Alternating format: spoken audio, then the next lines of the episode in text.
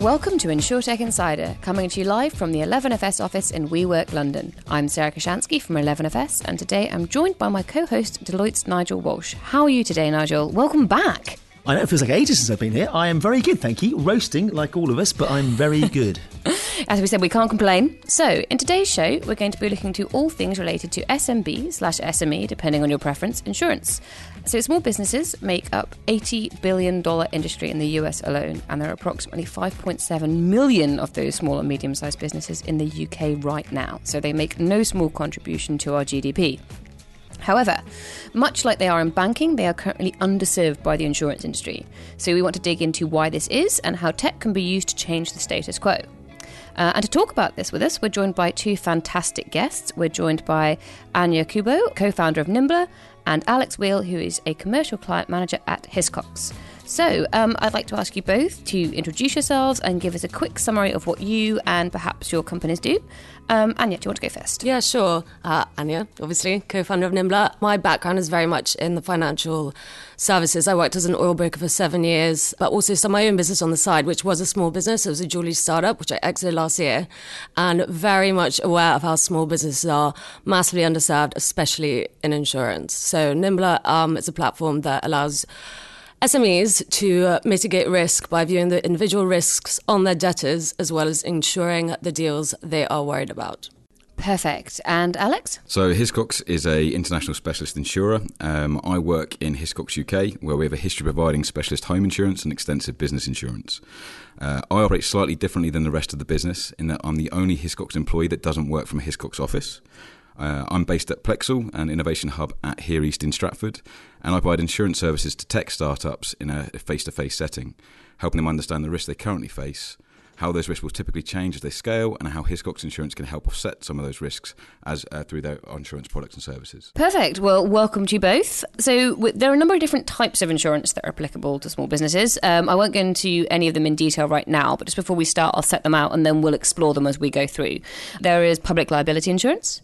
There is employer's liability insurance, there's trade credit insurance, product liability insurance, and professional indemnity. So, if you're a small business, that's an incredible amount of products uh, that are out there, and you are unlikely to know which one of those um, apply to you, how much cover you need. On top of that, um, anecdotally at least, we found speaking to small businesses that um, very few of these policies are actually tailored to small businesses. They're just either shrunk down versions of corporate policies or puffed up yeah. versions of um, individual policies, if you like, retail policies.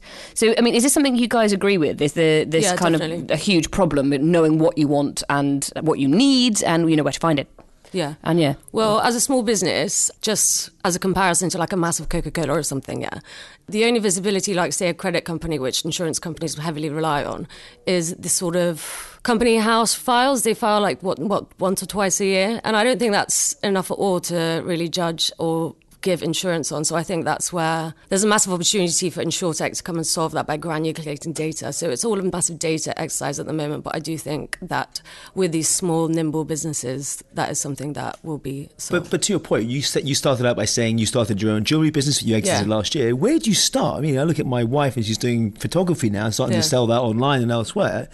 What sort of insurance do you need? Where, who do you go and ask for that information? Where do you start? How do you know it? Yeah, well, that's a problem. I didn't. There needs to be a massive educational piece and just more affordable products like trade credit. I know I keep, I'm going to keep talking about that because that's what I know the most. Not biased at all. uh, so trade credit. Um, but yeah, for example, that, like when I needed it, I did research, but the minimum was to get a whole turnover cover, which was 6K minimum premium to pay. For a small business, I was like, mm, no, allow, I don't need that. Mm. And ended up like getting massively burned. So by granularizing all these products, products. And yes, in a way, it's shrinking, sort of saying like, don't pay six thousand, don't insure your whole turnover, just pick and choose what you want to insure.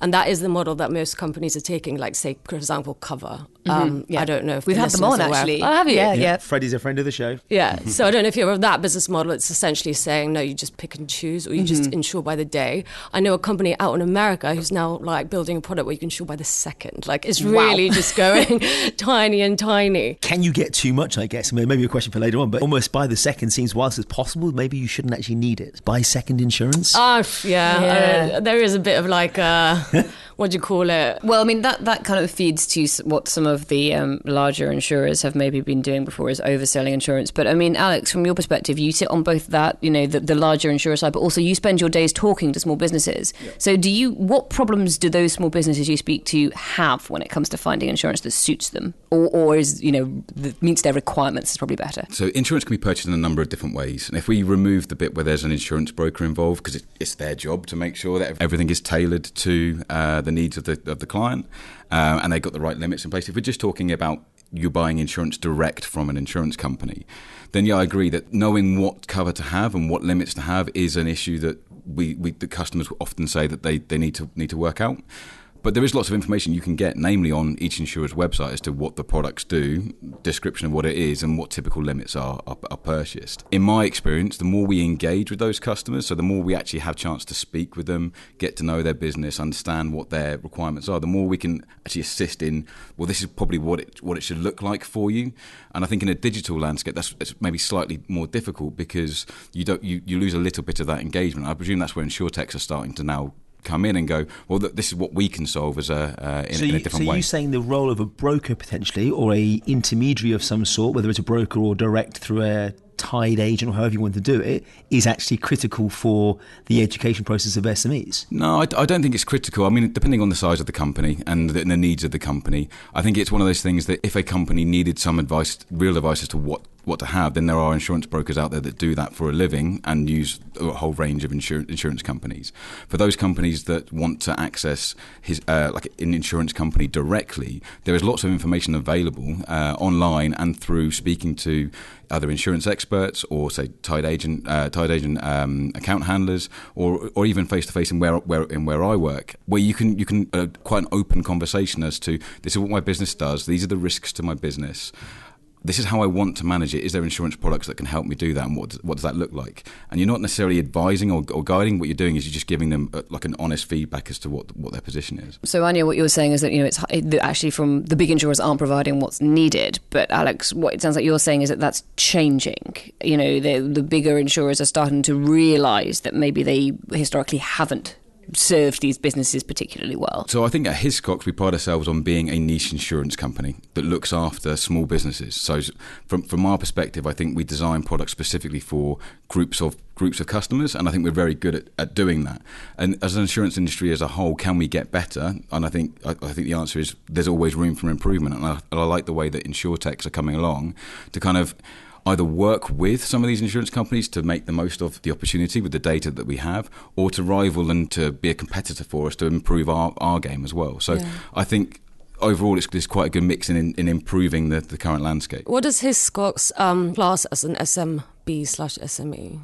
So- sort of product. So if, if I'm if from a from a Hiscox direct perspective, I think small businesses would be classed as anyone under 250 employees, but in reality, we'd probably look at it as sub 10, 10 employees. If, Okay. if I'm like That's the micro side, like Yeah, one to it's- ten, it's- or something. Yeah. S, the S side of SME, Yeah. right? Of those companies, 95% are going to be sub 10 employees Yeah. in regards to 250. So Yeah. I think that's that's probably the better way that we look at how can we help those new companies, those young companies, or those companies that Exactly. have slightly slightly slightly grown out of that. to carry on with that point, what you know exactly what you're saying, Anya, it sounds like that's where the market gap is. Um, but presumably, you think you can also make a successful business out of offering insurance to these guys. Yeah, of course. Like the margins are obviously smaller when you granularize anything to this, they are going to be smaller. But for the data we're collecting and what we're trying to improve at the end of the day, I mean, there's always a, a trade off, right? And I think like we do have, as Nimbla, I like to pride ourselves in saying that we want to, we have like a bigger sort of vision, and that's to sort of, you know, help small businesses thrive. Uh, it's not like the classic insurance sense of doom and gloom, insure or you will like go under. We really want to sort of help and promote the whole gig economy and um, freelancer, you know, way that things are going. So providing um, insurance that meets the, the, the needs of the changing economy. So it's changing insurance for a changing economy. Yeah. What I really like about Nimbla is that you are you're identifying a particular need around credit insurance. It's not the whole of business Yeah. insurance spectrum. Yeah. And this is where insurtechs are great: is that we're going to pick this one thing And and, we're going to make this it. really great. Yeah. and then it can expand. I, I admire you. I, you know, Anya was giving you a hard time there, going doom and gloom of big insurers, and you've come straight back with a compliment about me. That's just brilliant. That's, that's the way insurtech rolls. I love it. Um, but but it's a, the other thing that always fascinates me here is the wording or the terminology. Is this even in English? Trade credit insurance. If I want to start my own business doing photography or jewelry or dressmaking, Yeah. that's not even normal language, is it? I know, and I really dislike using jargon. I try not to as much as possible. Invoice insurance. I mean, Perfect. So, so you're you're insuring against an invoice that you have out, and you're insuring against somebody not paying that invoice, right? against bad debt, and again, I'm going to use jargon, protracted debt, which means late payment. That's Okay. a piece that we're going to be working on later, as well as legal disputes. But yeah, you're right. Um, I think it's important to focus on one thing properly with this whole idea of plug and play, as I'm sure you're aware of. You know, just being really good at one thing and plugging into many things. So, I mean, just to go back to what you um, mentioned there earlier, and as well, like, and, and for both of you, this question is: is, is it more complicated to calculate risk for these smaller businesses? We've touched on it here, but like, is the is there a yes or no answer? Is it yes? It's more complicated for a smaller business. So I mean, I, so I take the general business view and then perhaps focus on the credit afterwards. I, like how polite you're being to each other. It's all very nice in insurance. Well, generally speaking, it, it should be easier to calculate premiums for small for, for smaller businesses. There's more data, there's more companies. We're able to run it through and go. We understand this group of companies that all do technology, all do media, all do consultancy, recruitment. Like we can group them together and see the experience of those companies over the last 10, 15 years and get like a more kind of profiled view and an easier way, less question sets, all the rest of it. So in theory, it should it should be easier from a general business insurance. I'm not sure if it's the same in in credit. I mean, like, like I mentioned before, the visibility on small business in terms of credit is a lot murkier, a lot harder, and that's something a lot of companies are working on right now. Whether it's using sentiment data, so you know, open data from various sources, like even like Twitter or something, like anything. People are trying to solve that, so hopefully, it will be easier. But yeah, I Well, definitely do the same rules harder. apply for calculating risk for an SMB to a, a mid-tier enterprise to a, a global corporate? So, from an underwriting process, it's, it's going to be slightly different. I mean, generally speaking, the principles are the same. Yeah. Um, As we'd expect, right? Underwriting is underwriting. Is just looking at the data to understand what my risk is going to be. and but, and with smaller businesses, you can kind of get a view of what they are, what they're doing as a business, how risky that is. What the, so you can you, you can pull it together a bit more. As they get bigger, those risks might be a bit more diverse. There might be larger contracts in play. You might be trading internationally. All the things that you would expect a small business to develop into Yeah. over time. And it's at those times that you need to be able to keep your insurance up to date as well. So renewal is the common time when insurance is reviewed when in reality what it needs to be is under your obligations with an insurance policy as your business changes there should be a conversation and i think maybe as insurers we can do more to kind of nudge that or, or prompt that those conversations to happen You, you're reminding me again. Go back to your point about personal or the interaction. The fact you're not even sitting in a Hiscox office, you're sitting elsewhere. The personal contact, in it almost reminds me of the OakNorth conversations where they actually do the loan book by interview at the outset, and they actually get to know the customers in a slightly different way. So, if maybe I'm wrong, but maybe it feels a bit more like actually, if we know you better, we can actually work with you in a different way. So, does that exclude digital channels from being a smart way to either acquire or renew or Absolutely not. Like it's like the digital channel is a great way of being able to get hold of customers, and in the end of the day, it's the automation of what we do, what we're trying to do in a personal human human type of way. But it just takes it's quite a lot of work and effort to get that in to be to match up. Um, my job is say I'm slightly siloed from from the rest of the business, in that I get to meet all these these cool startups across a whole range of different stuff and learn what they're what they're doing and how we can be useful to those companies, and then feed that insight back into the company so that we can create better products and services to match their needs. So, yeah, I feel quite quite privileged that I get to have that that role at Hiscox. with what you're um, doing, Anya, so you know, we talk about new technologies that, and the, what's been mentioned 75 times already in the last 10 minutes is data, and, and you know the how you can use data. Yeah. Um, is that something that sort of you know first of all is that is that sort of technology, that data analytics technology, what enables you to run your current business? Yeah. And you know, and then I'd like to know a little bit more about what other kinds of data. So you briefly mentioned like Twitter. What other kinds of data could you be using here to help you model risk um, with a company of your size? Yeah, of course. Like any company, I guess partnerships with credit companies. Um, Yeah. Number one, it will just be a case of time and gathering our own granular data on payments. Really, that's what any sort of insurtech wants. So it's just building building that data portfolio over time. I Yeah. suppose. Exactly. And how much will you leverage external data, whether it's Experian or open source data about the type of industry? If it's, you know, I don't know at all, but is fashion worse at paying than media, or is media really, really good, or are yeah. milk float manufacturers terrible, whatever it might be? Have you got different industries that you are notorious at bad paying, for example? Yeah, well, um, large consultancies as an example. Before else Construction being the, I guess, obvious one. So when we sort of did our own sort of market research, as any sort of small business trying to figure out what problem to solve uh, does. Construction was definitely by far the worst. 90% of late payment bad debt comes from construction. So, interestingly enough, though, what we found so, yeah, 90% we really went for the construction angle, but because it is a digital company that we have and all our marketing efforts have been very much digital, we're not finding that. We're finding that actually creative agencies and people like that, people who are more, I don't know, tech savvy, maybe use cloud accounting are the ones coming to our platform. So really interesting. Yeah, people who yeah. are aware of kind of also, I guess, the people like MarketInvoice who are doing invoice financing, but it's of a similar idea, I guess, yeah. raising that awareness of linking into people like Xero and, and exactly. how that can help. Yes. Wouldn't it be really cool if you were starting a business or thinking about starting a business that you had this information prior to starting as well? Like, so you yeah. can kind of know that if I'm going into a construction uh, I'm going to start a construction company. These are the problems I'm going to face. Sarah yeah. actually tweeted earlier something from Santander, if I recall correctly, saying, "Here's your pocketbook from um, all the things you need to know for business." Did you or did you not? I did. I did. Uh, so uh, basically, Santander have just backed a, uh, a well, it's Santander powered, in fact, um, startup, which I, I, can't remember the name of. Pocket, wasn't it? You, Pocket, yeah, I think so. Mm. It's actually called Asto. Ah. The business admin app that gives you back your time. So, for quick answers and inspiration, business owner to business owner, Asto is your pocket business helper. That's where we got the pocket bit from. Uh, always on hand to make business admin simple. But the point is, it's not all about. So, yes, you could go. I mean, everybody know. Everybody starting a small business knows what Xero is. Like, you, I mean, yeah. you'd be hard pressed not to at this point. Um, and that's great, and it's a very good service. But actually knowing what's beyond that and what additional services there are, I guess, is, is the point we're talking about. Is that discovery phase and the education phase. Yeah. And this is where I think it can get really exciting for insurance. Is where so I get really excited about APIs. I know it's probably. Oh no, we all do round here. That's a common trait. but like the idea a proper of, insurance, I'm assuming. The, uh, the, the the the idea that probably 90% of the information we collect is just a customer repeating the same information they've already given or stored somewhere else. Yeah. And you're spending time and energy building those relationships with those customers, talking about stuff they don't really want to talk to. You can get either publicly or you can get from trusted third party. Exact same problem in banking, where people go for get a you know small business go to get a bank account, and they're like, "But we've told you all this twice already. It's yeah. just you're making us fill in a paper form again." so in, in a, in, a, perfect world, like the the idea of being able to get an insurance quote whereby you are ninety percent of that information is already fulfilled by Xero or something similar to that, yeah. and then you're spending your time talking to someone about real risks that are important to you and building a conversation. That, that's not that's, the monotonous admin that needs to go with it. Exactly, and I think I, I, not that I um, necessarily want to poo-poo what we're doing at the moment, but like that's kind of like where we it'd be really nice to get to that point from mm. a customer's perspective. Yeah. I think you go one step further. I think you talked about data as well.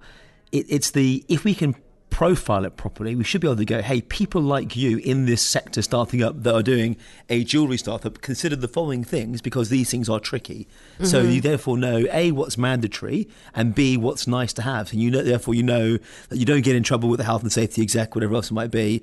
And if you have the opportunity to do it and your attitude to risk, you might also therefore get X, Y, and Z and that starts to then use that data accordingly to give to inform you as to what you need and what's nice to have being yeah. proactive and informative. Yeah, it'd be fantastic, wouldn't it? It's, I mean, that's an ideal world. Uh, just to go back to what you were saying, Anya, how you know you're saying that your digital business. How do people find you? Do you ask them? Do they just literally Google, you know, business insurance or whatever, or how do they tend to stumble upon your services? I find LinkedIn to be extremely useful because it is. It's as everyone knows, B two B is difficult. Yeah, mm. like my last startup was B two C. That was a lot more easy. So when I started this, I was like, right.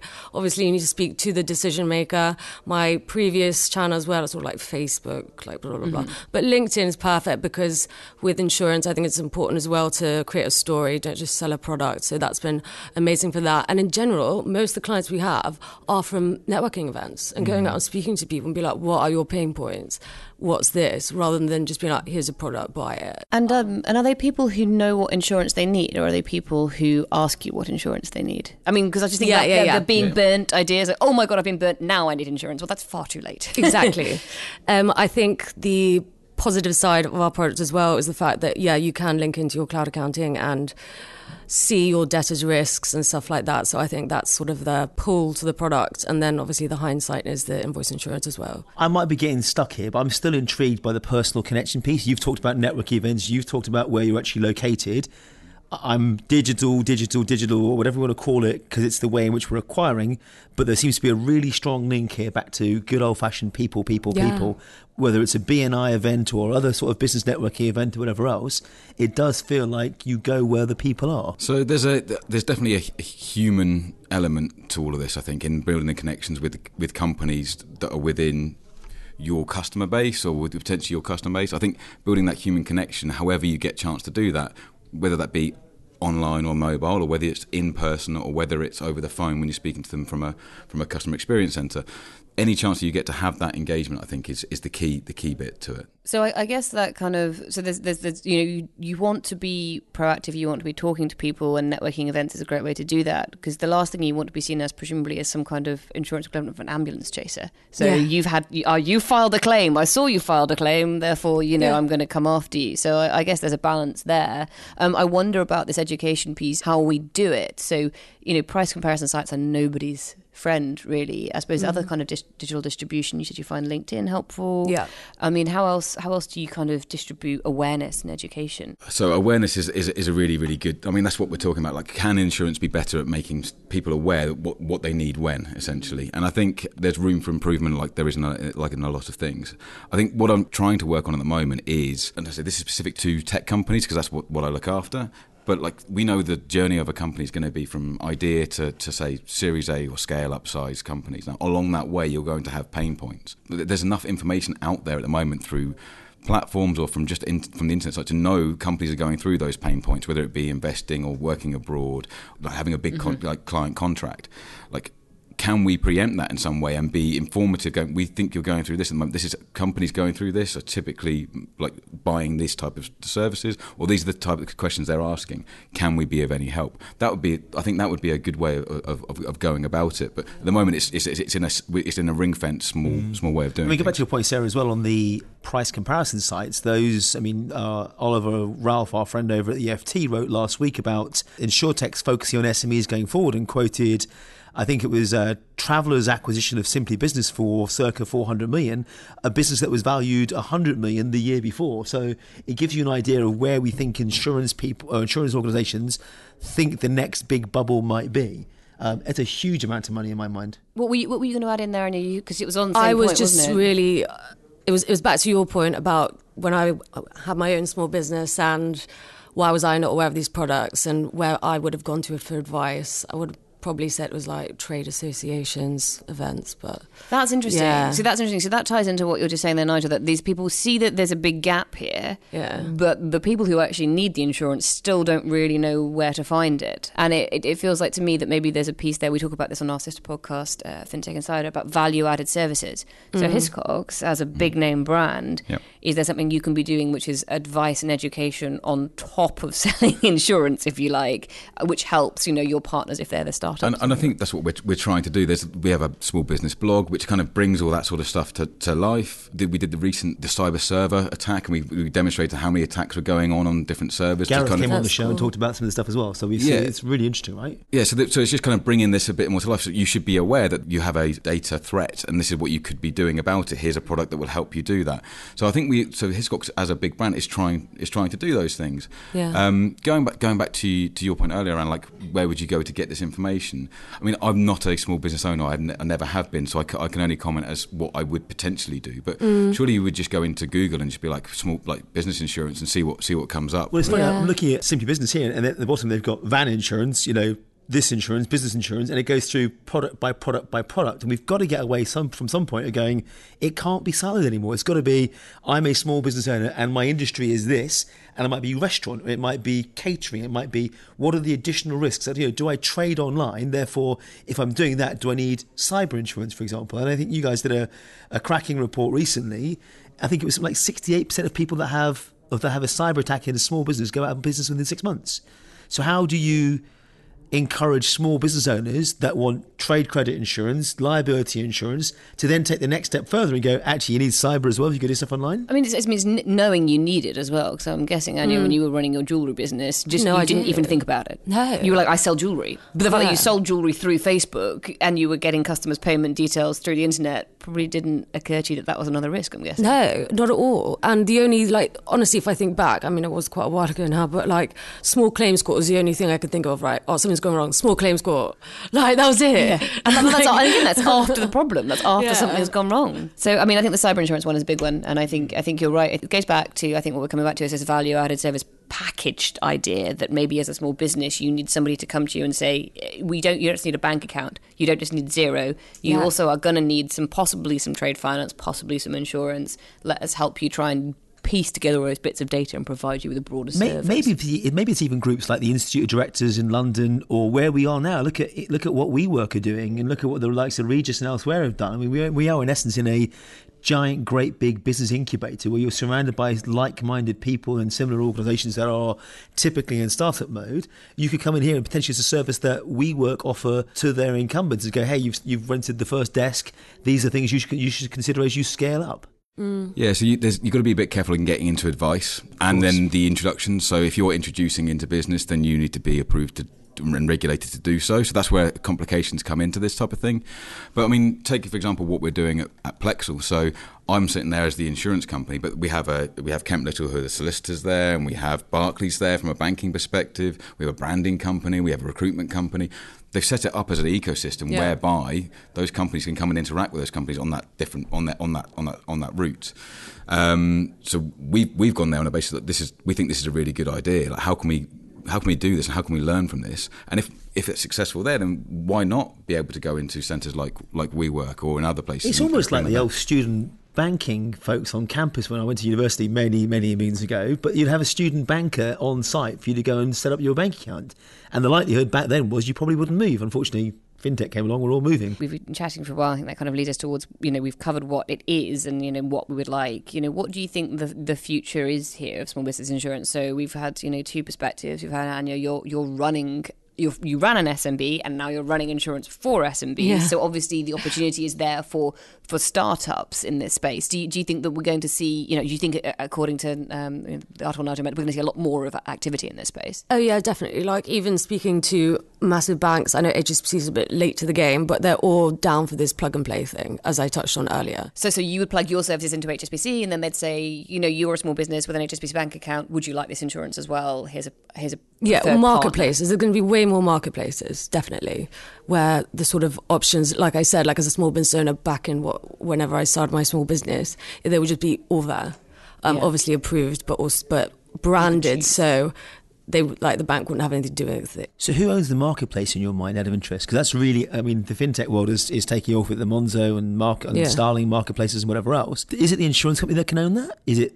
a bank that owns it? I mean, the bank would own it, but I don't think they'd brand it. I don't think they'd white label it. They'd want to keep everything separate. It's. I think the space is wide open for third parties. I don't know about what yeah. you'd say about this, Alex, but I think the space is wide open for there to be a service marketplace for small business that is not a bank or an insurer. It's kind of it becomes the new. It, maybe yeah. Xero. Alex just kind of like a bright smile. At Hiscox, we. No, so I mean, so I mean, from a if you look at what's going on with open banking and data portability under GDPR, like it's moving to the bit where you can start moving stuff around data and your knowledge of your business. And I think, does there need to be a, a, a third party in between that, or is it is it going to be easy enough to move stuff around from different different services that, that it's not required essentially? And I think that would be the interesting thing to see to see how it goes.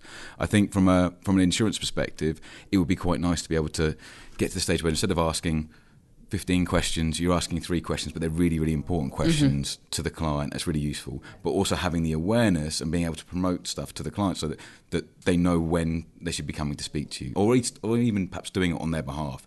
So if you, for example, if you were linked in with Xero, oh, your turnover's gone above your maximum allowable. I'm giving you a call to let you know this is the cost to update. Or we recognise you have got more yeah. employees. You should really have this, this, and this. And by the way, here's your pension that you have to yeah. do for your employees going forward. And that's surely mm. the way that all this is, is, this is heading. So I don't think this is any any big secrets we're giving away, but I mean that's that's that's going to be to the benefit of small small businesses. Thank you so much to you both for joining us. That wraps up our roundtable discussion for this evening. Um, where can our listeners find out more about you? Do you have websites or Twitter handles you'd like to share with us, Anya? Uh, yeah, so obviously the website www.nimbla.com. I'm also on LinkedIn, and our Twitter handle is nimblabla. how, would, how would you like to spell that? Nimbla, Nimbla blood, N I M B L A B L A. Perfect. how about you, Alex? So I'm probably best on, on LinkedIn, Alex Wheel Wheal, W H E A L. Alternatively, I am on Twitter at Alex Wheal 7 on Twitter. Perfect. And Nigel, apparently California is where you can find you can be found for the next few weeks. Oh, blimey! How did you know that? Uh, Nigel Walsh on Twitter, and I'll be there no matter where I am in the world. And you can find me at Sarah Kocianski on Twitter. Next up, I caught up with Harry Franks, CEO of Zego, a gig economy and small business insurer, at InsurTech Insights last month in London. Let's hear from him now. I'm Sarah Kocianski, and welcome to InsurTech Insider Interviews. I'm here with Harry from Zego. How are you today, Harry? I'm very well, thank you. So, could you start off by giving us an overview of what it is Zego actually does? So, at Zego, we're focused on creating insurance products for the gig economy. So, for people who are working in non traditional forms of employment, who are working in multiple types of work um, at a very low duration, high frequency, and high variation type role. And we, uh, we work with the providers um, of that work and we harness the information that moves between the individual's mobile phone and that work provider mm-hmm. so that their insurance policies actually map the way they actually work. And so, are you insuring the person, um, the vehicle? What, what, so, what type of worker, for example, would you be um, providing insurance to? So, we're providing for the individual. Okay. Um, so, if we were to take uh, a Deliveroo scooter rider, mm-hmm. we allow them to have an insurance policy for exactly what they're doing and exactly the time they're doing it, mm-hmm. as opposed to the traditional form, which is to buy an annual insurance contract. Mm-hmm. Um, the challenge with that is that if you buy an annual insurance contract, but you only work for two hours a day or two days per week, mm-hmm. then it's not fit for purpose. It's cost ineffective, um, and what you tend to find is that people either don't take the job, mm-hmm. um, they will try and cancel their insurance and drive around uninsured, um, or indeed they will then try and get as many hours in doing that particular type of flexible work, which doesn't really promote what the, the gig economy is all about, which is true flexibility. So um, you're insuring the, the scooter rider, the cyclist, the driver. Um, what sort of insurance is that? Is that uh, personal liability? Is that third party accidents? What, what kind of insurance are we talking here? Uh, so actually, if we're taking motor, mm-hmm. um, they are um, it's a commercial insurance policy because at the moment you move into the commercial space, the moment you put a pizza on the back of your bike uh, or a person in the back of the car, even if it's just for one hour, you are then entering commercial lines. Right. Um, the challenge with that is your traditional insurance policy will increase maybe two or three or four times mm-hmm. um, by virtue of the fact that you're engaged in commercial activity. And so we're creating a different proportional uh, risk at that point. So the problem that you're solving is actually uh, providing an insurance uh, insurance policies that are relevant to the hours of work. So you're more flexible insurance policies. Absolutely. So um, our insurance policies switch on when you start working. Mm-hmm. So the moment you log into that platform to say I am now available for work, or mm-hmm. indeed send me jobs, um, you are then moving from personal lines into commercial lines, and we take that data movement, which has all come through the digital, digitalization um, that we see in this labour force um, via mobile phone, and we bind them on a separate insurance policy. So, do you have to connect into the Uber app, the Deliveroo app, whatever it happens to be, or? Or yes, we do. Yeah. So we sign up the individual, mm-hmm. um, and as part of that sign-up process, uh, we have a tripartite agreement between the individual, the work provider, mm-hmm. and Zego to say we can use that data movement between the individual and their work provider.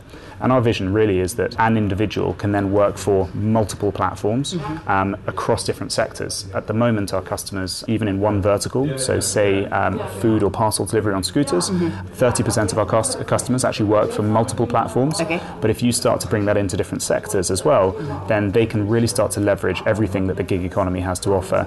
So someone might wake up in the morning and be a, a carer uh, first thing, then get on their scooter and do a delivery, then uh, work as a, a, plumber or a waiter over lunchtime, and then be an Uber driver um, in the evenings when the, the surge is there, when the demand is actually there. So instead of looking purely at one type of flexible work, okay. they really we, we create this social mobility by creating flexibility within their overheads. It's actually an ecosystem you're building. Precisely. Um, do you have to get, uh, presumably, you have to get Uber and Deliveroo, etc., to agree to this? Yeah, absolutely. so, so we have a great relationship with um, with most of those platforms. Mm-hmm. Ultimately, what, what we're trying to do is, is beneficial for all parties. Mm-hmm. We're trying to make it cost effective for, for an individual to, to work more flexibly. Mm-hmm. So if you were to buy an annual contract, you feel you need to work more. Mm-hmm. And what we want is actually if people don't work, then they don't have to pay. From the platform point of view, we, we're very aligned with incentives because ultimately what they want is a fully insured, independent workforce mm-hmm. that will adapt to the demands of the consumer, of the, the person ordering the service. Mm-hmm. Um, and so if we can lower the barriers to entry and create flexibility in that space, then it's ultimately beneficial for, for those platforms as well. And for the wider public, we want to make sure that everyone who's working in this space has the right type of insurance at any one time. And so we're creating an infrastructure of best practice that moves around with those, uh, those workers um, as they move between different platforms. And right now, the worker themselves pays for that policy, is that correct? Well, the workers are independent. Um, okay. So they can, they are not going to commit to certain numbers of hours for individual work providers. Um, they, they can choose as and when they work, if indeed they want to work at all and as such, they they need to protect themselves. They, right. they are not doing enough to be an employee, mm-hmm. and so yes, they pay pay for themselves, but it's directly in proportion to when they're earning. Mm-hmm. So it's a really beneficial thing for their cash flow. Would you move out of the freelancer space maybe into small businesses? You know, two or three people working um, to do a similar kind of thing, or is, is freelancer really your focus for now? At the moment, we're we're really focused on on the motor space in the UK, okay. um, and now we're moving into non-motor freelancer as a whole. So, um, so bicycle scooters. So uh, so construction workers, cleaners, right. carers, therapists, people who might work doctors. for TaskRabbit or Urban Massage, that kind of thing. Precisely. Okay. Yeah. So we, you know, we, that's where our focus lies okay. at the moment. Going into to uh, smaller SMEs mm. in time, we'd love to. I think one of the things that we're very proud of is that we have built a tech platform that allows us to move into different spaces very fast. Mm-hmm. So from the outset, we've always thought about scale. And to that end, we, we are launching in mainland Europe very soon. And that's very simple for us mm-hmm. because we can replicate the platform in any time zone, currency, mm-hmm. language, whatever it may be, and in any sector, which gives us the ability to move very fast. And um, do you underwrite your own policies or are they provided by a, an incumbent insurer or a third party? We work, we work with a number of, um, a number of insurers behind us. Many of the, the names you will you will know, mm-hmm. um, and but generally what we give access to to them is um, a new market. Mm-hmm. I think traditionally the sharing economy, the gig economy, has been a bit of a, a black hole of, of uncertainty. People yeah. don't know what's actually going on, but because we can see exactly what someone's doing at any one time, we bring some clarity and we can actually say, well, we can see that Harry is doing this type of mm. thing at this type at this exact time, and we've got the premium to match it. So we we help traditional insurers understand that space. We yeah. facilitate that sort of arrangement, and as a platform, we make sure that we manage all parts of that process. So from the sales and distribution all the way through to the policy issuance, the policy management, um, and and then for the traditional carrier, we produce the same sorts of MI and reports that they would uh, expect from any software house and that's before we start looking at some of the more interesting things. You know, not not just comfortable with a triangulated report, which will show you what's happening from a purely financial position over the next 12 months. Well, what if we actually started to look at the data that we're getting on a per day basis and say, well, when are different types of activities happening during the course of one day? And if we then add over what incidents are happening, then we do those incidents in specific areas. I see. So Uber drivers on a Saturday night in central London might be a very different category to Uber drivers on a Monday morning in Cardiff or something. Those are the sorts of those are the sorts of insights that we are gathering a huge amount of data and almost a snowball effect of data to really understand what's actually going on in the gig economy and to inform our pricing. And, and that will help those uh, carriers who you're working with better price their risk, presumably as well. Well, we have an internal team who manage okay. all of our pricing, um, oh, and we then work with carriers that, that there are no um, the, the, issue with when we go back to carriers and say, well, we'd like to price this new risk at this mm. price. Um, they will tend to say to us, well, we, we, love this, but we want five years of past data. Okay. So yeah. that's where we need to internally create and support the pricing that we want to then put to carriers. So we do a huge amount of the work right. by ourselves. So once you've got the data to back it up, you can go to them and say, this is why you should price it at this because we can prove it. Exactly. Perfect. All right. Well, thank you so much for joining us, Harry. Um. I hope you have a wonderful day. Thank you. That wraps up another InsurTech Insider. Thank you so much to all our guests, to Anya, Alex, Harriet, Zego, and of course to you, Nigel. As always, you can find the show on Twitter at InsurTech Insiders. And if you like what you've heard this week, don't forget to subscribe to our podcast and please, please leave us a review on iTunes. They are so important. If you have any suggestions or feedback, please reach out on Twitter or email podcasts at 11fs.com.